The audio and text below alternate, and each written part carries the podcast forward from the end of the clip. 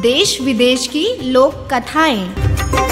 तेलंगाना की लोक कथा ईमानदारी का फल।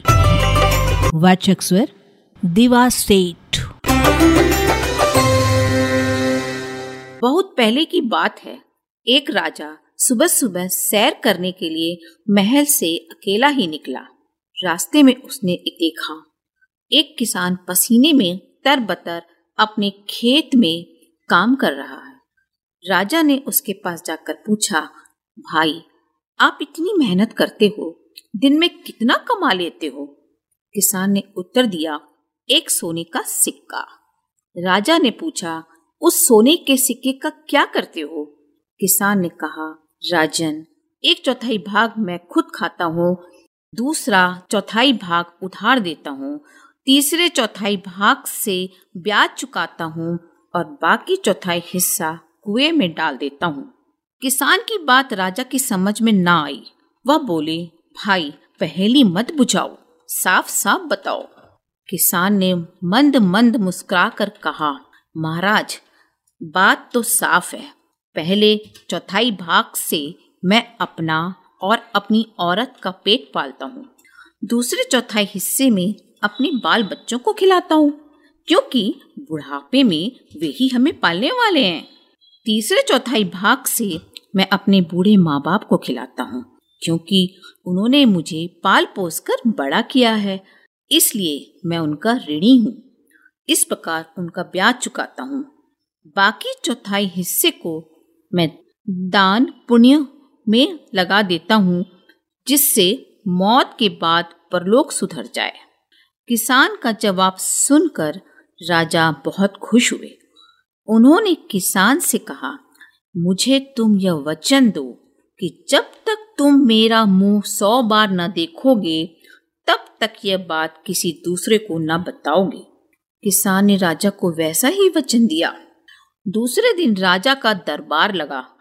राजा ने दरबारियों के सामने यह सवाल रखा और पूछा, आप लोग मेरा सवाल ध्यान से सुनिए और इसका सही जवाब दीजिए। जो इसका सही जवाब देगा, उसे सौ सोने के सिक्के इनाम में दिए जाएँगे। अब सुन लीजिए। मेरा सवाल है, हमारे राज्य में एक किसान है। वह रोज एक सोने का सिक्का कमाता है, उसकी एक चौथाई भाग वह खुद खाता है, दूसरा चौथाई भाग उधार देता है, तीसरे चौथाई भाग से ब्याज चुकाता है और बाकी चौथाई हिस्सा कुएँ में डाल देता है। इसका मतलब क्या है? सभी दरबारी राजा का यह सवाल सुनकर मौन रह गए। कोई जवाब न दे पाया। राजा ने सभी दरबारियों को यह पहले सुलझाने के लिए दो दिन की मोहलत दी। राजा का एक मंत्री बड़ा ही समझदार था। उसने सोचा कि आज सुबह राजा टहलने के लिए राजधानी से बाहर गए थे। वहाँ पर राजा की मुलाकात किसी किसान से हुई होगी। यह सोचकर वह मंत्री दूसरे दिन सवेरे टहलते हुए राजधानी के बाहर चला गया। वहाँ पर नदी के किनारे खेत में वही किसान खेत जोत रहा था। मंत्री ने उस किसान के पास जाकर उस सवाल का जवाब पूछा।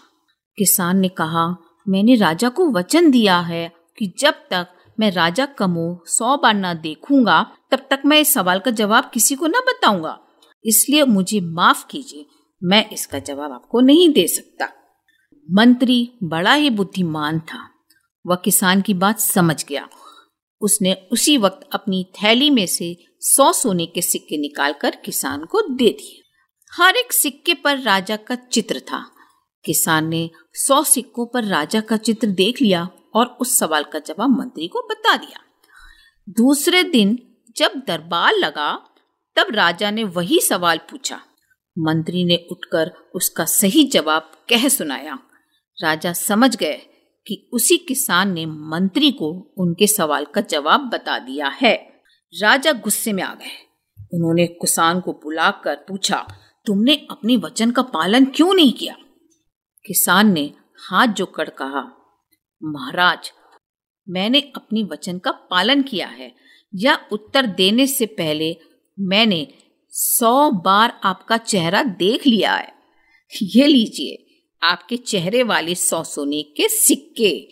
इन पर मैंने आपका चेहरा सौ बार देख लिया, तभी तो जवाब बता दिया। राजा किसान की ईमानदारी पर बहुत खुश हुआ। किसान ने अपने वचन का पालन किया था। इसलिए राजा ने किसान को सौ सोने के सिक्के इनाम में दिए। किसान खुशी खुशी अपने घर चला गया। अभी आपने सुनी तेलंगाना की लोक कथा ईमानदारी का फल। ऑडियो प्रस्तुति रेडियो अर्पा